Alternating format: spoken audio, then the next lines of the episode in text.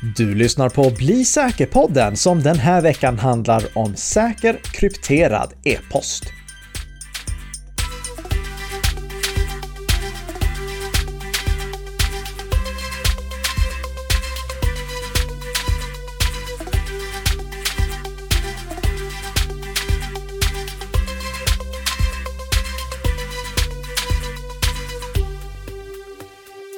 Ja, god morgon, god morgon och varmt välkomna till Bli säker-podden som produceras i samarbete mellan Nicka Systems och Bredband2. Jag heter Karin Nicka och den här veckan så får vi fin besök från Pontus Falk. Han kommer berätta för oss om tekniken som kallas PGP och används för att kryptera e-post. Jag har ju i flera tidigare eh, avsnitt poängterat att man absolut inte ska använda e-post för att skicka känslig information eftersom e-post är ett så bristfälligt kommunikationssätt både när det kommer till risken för nätfiskeattacker och för att någon kan läsa innehållet i mejlen som skickas. Men det går faktiskt att både skicka krypterad eh, information via mejl på ett säkert sätt och att verifiera att avsändaren som mejlet kommer från faktiskt är avsändaren som han eller hon utger sig för att vara.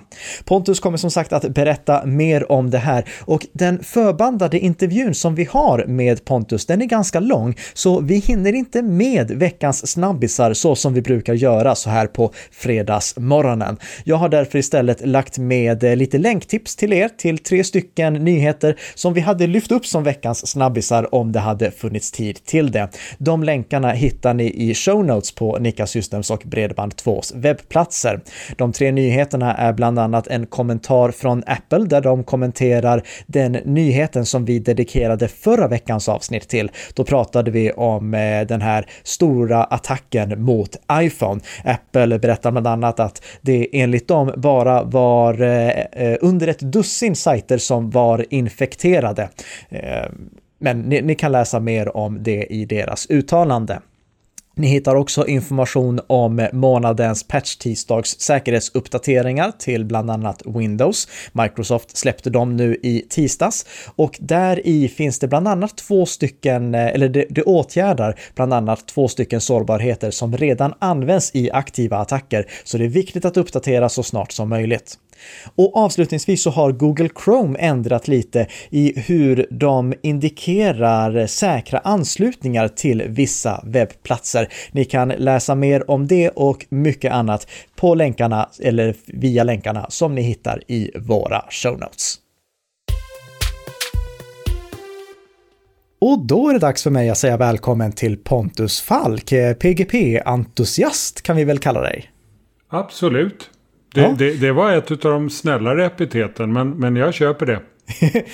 för, för du särskiljer ju dig ganska mycket från i princip alla andra som jag kommunicerar med på det sättet att du faktiskt bryr dig om att kryptera mejlen som du skickar till mig. Ja, frågan är vem det säger mest om, mig eller andra. Skickar alla andra vykort eller bryr de sig om att lägga sin, sitt brev eller textmassa i ett kuvert när de postar det? Ja, eh, och det är just de här sakerna som vi ska prata om i detta avsnitt. Eh, för eh, jag tror att det är väldigt många som egentligen hade vela, vilja mejla på ett säkrare sätt. Men inte gör det för att det känns konstigt, lite obekvämt och som någonting man inte riktigt är bekant med. För handen på hjärtat, krypterad e-post, det har inte slagit igenom på bred front. Eh, men innan vi går in på det, eh, först och främst, eh, vem är du Pontus Falk och varför är du så engagerad i det här med krypterad e-post? Eh, säger som Karlsson på taket, lagom tjock man i mina bästa år. Eh, har under de senaste åren blivit allt mer brydd över bristen på integritet. Mm. Ehm, och där är krypterad e-post en del av, av möjligheten för mig att behålla min, min integritet helt enkelt. Ja, ja du, du har ju varit med i flera debatter vi haft på Twitter också om till exempel VPN-användning. Absolut. Mm. Eh, så integritet det ligger dig varmt om hjärtat. Hur länge har du skickat krypterade mejl? Det har jag gjort från och till sedan 90-talet. Mm. Alltså kryptering för allmänheten. Det, det var ju en amerikan, Phil Zimmerman. Eh, om jag nu inte minns hans namn alldeles fel. Som, som skrev en programvara som, som eh, heter Pretty Good Privacy. Eh, och som han släppte 1991. Det var så länge sedan? Ja. Och, och på det... den tiden var det ganska krångligt. Då var man tvungen ut i, i någon kommandoprompt, något terminalfönster oavsett om man körde Windows eller, eller vad man nu använde för någonting. Eh, och eh, man var tvungen att, att liksom manuellt kryptera och klippa och klistra in den krypterade texten in i sitt mail. Mm. Eh, riktigt så komplicerat är det ju inte idag, även om det är lite mer komplicerat än att bara skicka helt vanliga mejl rakt upp och ner.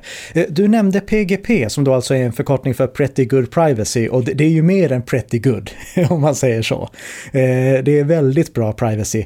Innan vi går in på exakt vad PGP innebär dock, skulle du inte kunna bara berätta vad är skillnaden mellan PGP och GPG? Två stycken termer som florerar mycket i det här sammanhanget sammanhanget. Kärt barn har egentligen många namn. Eh, PGP är en programvara som Phil Zimmerman skrev. Eh, den har sedan utvecklats till en standard som heter OpenPGP.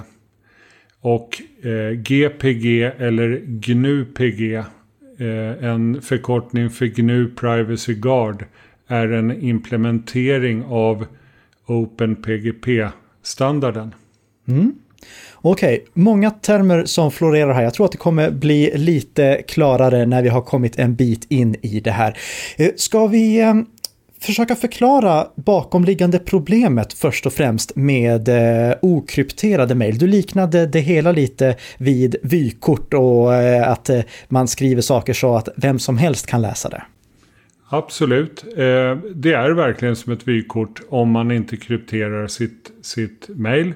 Mm. Eh, även om man krypterar det så måste man ju ändå vara medveten om vad krypteringen innebär. Krypteringen innebär att, att jag döljer innehållet men inte metadatan, det vill säga att jag har skickat mejlet.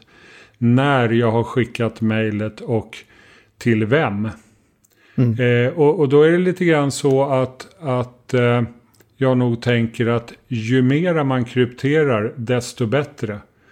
Eh, om det bara är så att man krypterar känslig information. Ja men det, det är ju ett, ett eh, bevis för den som vill följa vad man mejlar om. Eh, det är ju ett bevis för att, att mejlet innehåller känslig information. Ja, det, det blir en avvikelse på så sätt. Absolut, och då är det mycket bättre att kryptera all mail så fort mottagaren har möjlighet att dekryptera eh, mejlet. Mm. Eh, det är därför som du mejlar mig krypterat oavsett om det bara handlar om huruvida vi ska ta en öl på Odenplan eller om det är någonting av mer känslig karaktär. Ja, och, och eh, något mera känsligt än en öl på Odenplan, det har vi ju faktiskt inte haft kontakt om. Nej. Eh, inte officiellt i alla fall. Nej, nej jag bara skojar. eh, men eh, Eh, Eh, vi kan ju säga som så här också då, att eh, jag, gillar den här vykortsliknelsen och när man krypterar sitt mail då är det som att man sätter det i ett låst kuvert. Alltså om någon utomstående skulle inspektera trafiken då kan de fortfarande se det som står på själva kuvertet. De kan se vem det går till, de kan se avsändaren och de kan se hur mycket information som finns i mejlet, alltså mängden data. Men de kan inte läsa ut datan som finns i mejlet inuti det här kuvertet. De kan bara läsa det som är utanpå kuvertet. Medan det i fallet med eh, vanliga mejl är som ett vykort där vem som helst kan läsa både metadatan och eh, innehållet i mejlet om de lyckas snappa upp det. Det finns några saker som har gjorts för att förbättra e-postsäkerheten i, i den här aspekten.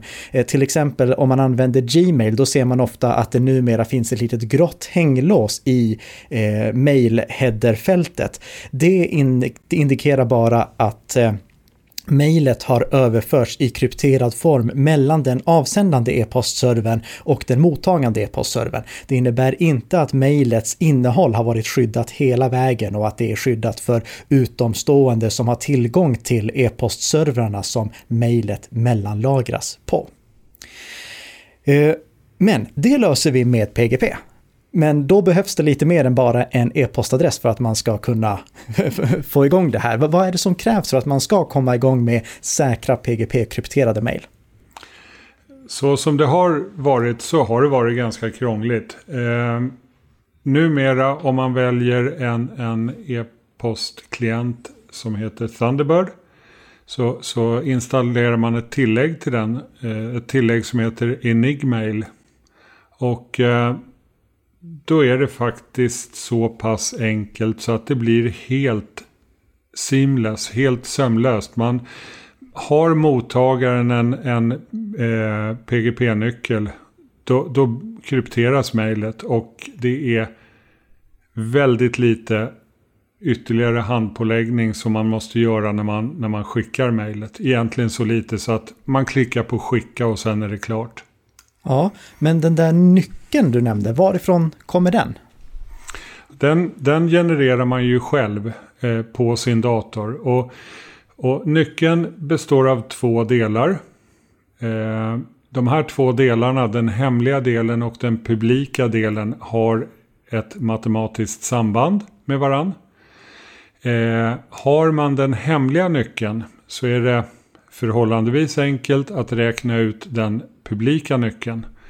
Men har man den publika nyckeln så är det motsvarande galet svårt att räkna ut den, den privata nyckeln. Och med andra ord så den privata nyckeln, ju mera privat jag kan säkerställa ju, att, att jag har den, att jag har koll på den, ju säkrare min dator är, desto, desto mera skyddat blir ju eh, krypteringen. För att det är ju faktiskt så att ingen länk, ingen kedja är ju starkare än den svagaste länken. Nej, det är absolut inte. Och det har varit vi inne på tidigare också. Eh, till exempel när vi pratade om eh, att eh, om ens mobil är infekterad, då spelar det ingen roll att man använder en säker meddelande-app som signal. I och med att om någon av konversationspartens eh, datorer, mobiler eller vad det nu än är, är infekterade, då läcker information. Men eh, jag förstod inte helt det här eh, med nycklarna. Vi har alltså en publik nyckel och en privat nyckel.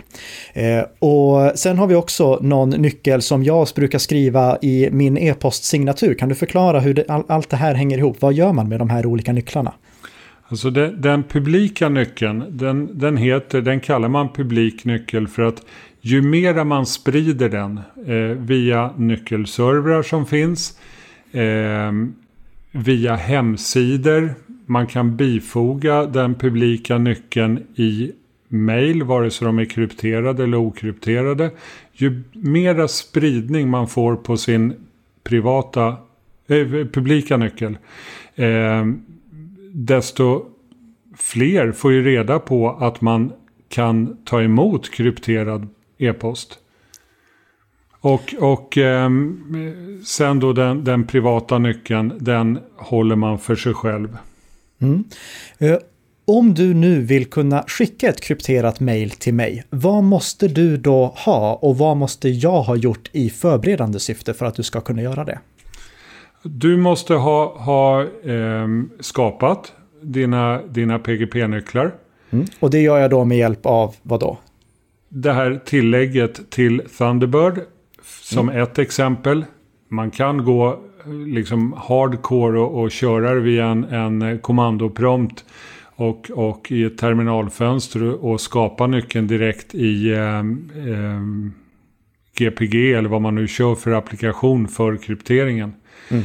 Eh, det, det, går alldeles utmärkt det också. Men, men ska man göra det enkelt för sig så, så skapar man nyckeln via Enigmail tillägget. Ja. Och, eh, och, säg då att jag har skapat min privata och min publika nyckel. Vad måste du ha? Du, du måste bara ha min publika nyckel för att kunna skicka ett krypterat mail till mig eller? Exakt. Och då, då är det så att, att eh, lite, lite enkelt uttryckt så, så tar jag din när jag krypterar mejlet till dig. Jag tar din publika nyckel och min hemliga nyckel. Och så använder jag de två nycklarna när jag krypterar. Och i och med att nycklarna har ett samband, min privata och min publika. Och samma sak för dina nycklar. I och med att de har ett matematiskt samband. Så, så genom något slags magiskt eh, trollslag. Så blir det så att, att eh, du tar din hemliga nyckel och min publika. Och så kan du dekryptera det där meddelandet. Men ingen annan kan dekryptera meddelandet. Eh, oavsett om, om tredje part har både din och min publika nyckel. Så i och med att de inte har våra hemliga nycklar så kan de inte dekryptera meddelandet. Precis. Eh, och dessutom, det är inte bara att jag kan eh, dekryptera meddelandet i och med att du också har signerat det med din nyckel, med din privata nyckel, så kan jag också verifiera att det faktiskt är du som har skickat innehållet i det. Och att ingen har ändrat i innehållet längs vägen. Just det. Eh, för att summera det här lite då bara. Eh, vi har alltså den befintliga e-poststrukturen som vi kan använda för att skicka helt vanliga okrypterade mejl. Men om vi vill att innehållet i mejlen ska bli säkrare, då skickar vi innehållet krypterat. Eh, när en vanlig e-postmottagare ser ett krypterat mejl, då innehåller det bara massa strunt. Det är bara massa konstiga tecken som det inte finns någon som helst logik i. Men om det är så att man kan kan dekryptera det, då kan man omvandla det här konstiga huller om buller teckenkombinationerna till det faktiska meddelandet som avsändaren skickade. Och för att det ska fungera, då måste man ha ett nyckelpar, en privat nyckel och en publik nyckel. Den publika nyckeln är den som jag sprider och ser till att alla andra får ta del av, för att det är den de måste ha för att de ska kunna skicka mig ett mejl som är krypterat. Och den privata nyckeln, eller hemliga nyckeln som du Pontus kallade det, det är den nyckeln som jag behåller privat och hemlig och använder för att dekryptera alla de krypterade mejl som jag får. Men eh, ponera nu att någon illvillig person vill utge sig för att vara mig eller utge sig för att vara dig. Hur hindrar vi att någon skapar en, eh, ett nyckelpar med en publiknyckel som tillhör min e-postadress och hävdar att det här är den riktiga den riktiga publika nyckeln? Eh, det gör man genom att man träffas och man signerar varandras nycklar. Man, man eh, byter ett fingeravtryck eh, som varje nyckel har.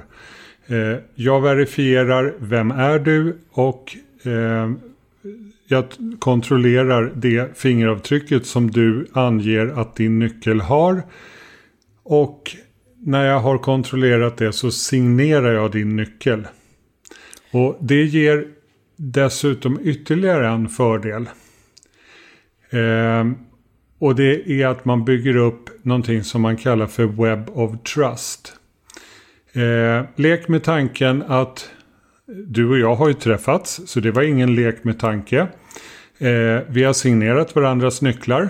Mm. Om, om... Och, och, egentligen det, det, vi gjorde då var att du kollade på min legitimation, jag kollade på din legitimation. Vi konstaterar ja, ja men personen som sitter framför mig är rätt person. Och så signerade vi varandras nycklar för att indikera att ja, det här är rätt. Exakt. Och eh, lek nu med tanken att jag har en, en bekant. Vi kan kalla honom för, varför inte Albin. Eh, om, om jag träffar Albin och signerar hans publika nyckel, eller hans krypteringsnyckel. Då kan ju du, genom att du har någon, något förtroende för mig, så kan ju du med andra ord ha något förtroende för att Albins nyckel tillhör Albin. Och då, då till slut landar man ju i det här att man känner hela jordens befolkning. Säger man, brukar man säga att det är inom fem steg eller är det sex steg? Jag tror det är eh, sex steg till alla känner Kevin Bacon. Eh, ja. Eh, vem är det? Nej, men... Eh, är, det, är, det inte det man säger? Han i Footloose. jo, jo, jo, jo, jo. Nej, men och, och det här gör att, att det finns en mekanism i eh, OpenPGP och GNU-PG-applikationen för att eh, bygga då Web of Trust. Hur, men hur sprids den informationen? För eh, om, om jag bara sitter med min dator lokalt och jag har signerat eh, din nyckel och du har signerat min, hur, hur får jag kontakt med alla andra som du har haft kontakt med? Det får man genom nyckelservrar och genom att man med jämna mellanrum till varandra sprider informationen om sin nyckel. Eh, du kan ju faktiskt hämta hem min nyckel eh, ifrån där jag lagrar den på min eh, webbplats.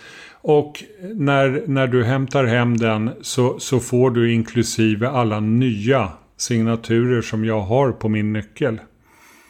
Okej. Okay. Men det här med nyckelservrar, vad, vad är det för något? Ja, det är ett sätt som faktiskt under de senaste veckorna har, har varit lite på tapeten i diskussionsforum och, och e-postlistor och sådana ställen. Eh, man har råkat ut för att den programvara som under ganska många år har använts eh, man har råkat ut för att man får infekterade nycklar.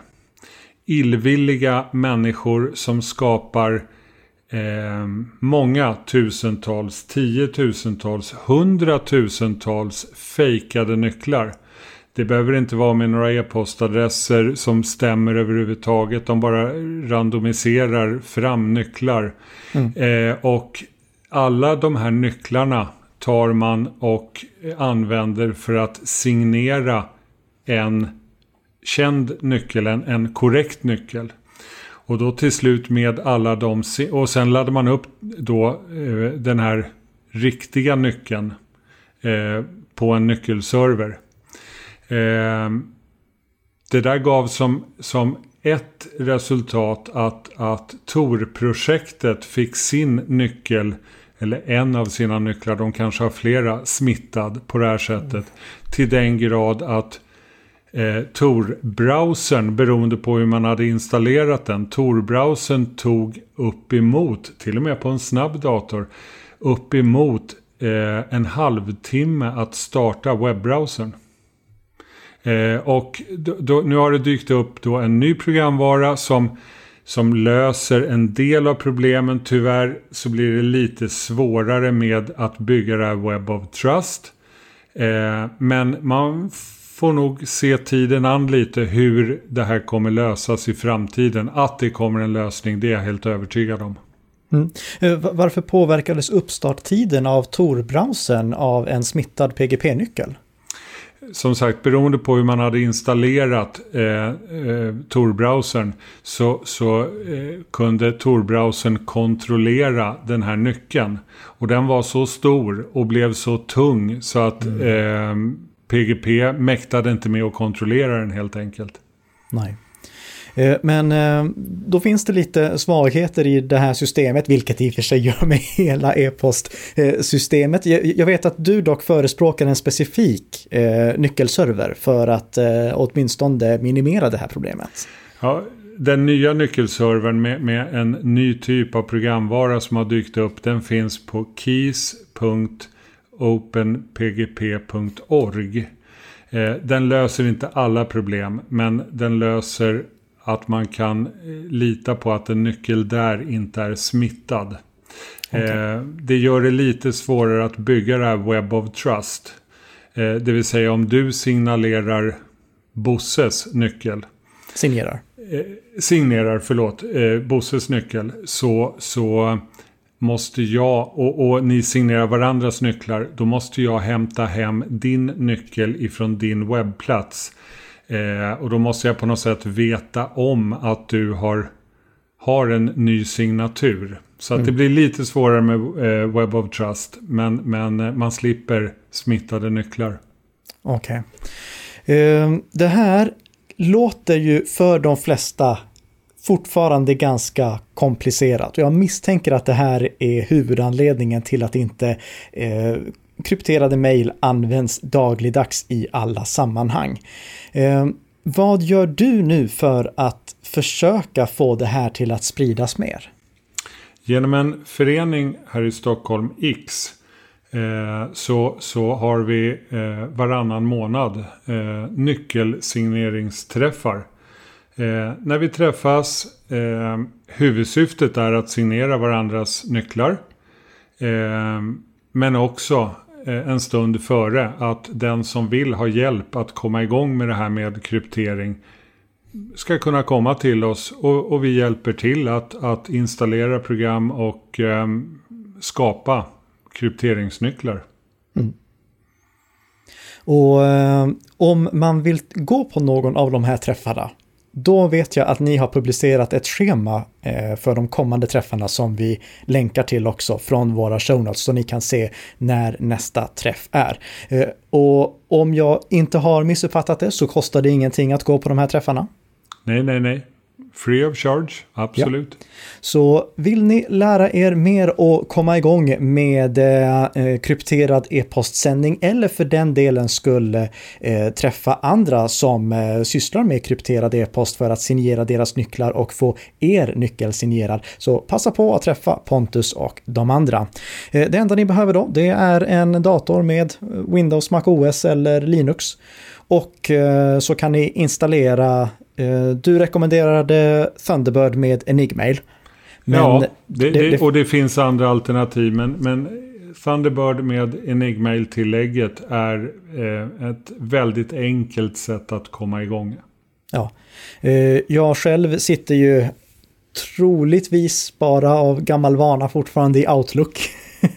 Eh, så eh, jag har eh, en, ett tillägg som heter PGP for Win som jag använder för att, eller GPG for Win heter det kanske, för att få allting integrerat i Outlook-miljön. Om man kör mail i Mac OS så finns det också ett tillägg som heter GPG Tools man kan installera. Så oavsett vilken mailklient man använder, så länge som det är liksom en installerad skrivbordsklient, så kan man få stöd för krypterade mail. Har ni några några följdfrågor så får ni såklart självfallet eh, jättegärna ställa dem till eh, oss i Bli säker-podden eller så kan ni höra av er till eh, IX i Stockholm och kanske någon annat sammanhang där det också i framtiden kommer erbjudas nyckelsigneringsmöjligheter. Vem vet, det berättar vi mer om i så fall i kommande poddar. Stort tack Pontus Falk för att du gästade Bli säker-podden. Tack själv och tack för en bra podd. Och ett stort tack ska också ni lyssnare ha som har lyssnat på Bli säker-podden den här veckan. Prenumerera jättegärna på podden så missar ni inte nästa veckas avsnitt. Då är Test tillbaka och vi kommer prata om ett nytt ämne där vi strävar efter att göra Sverige lite säkrare för varje vecka som går. På återhörande.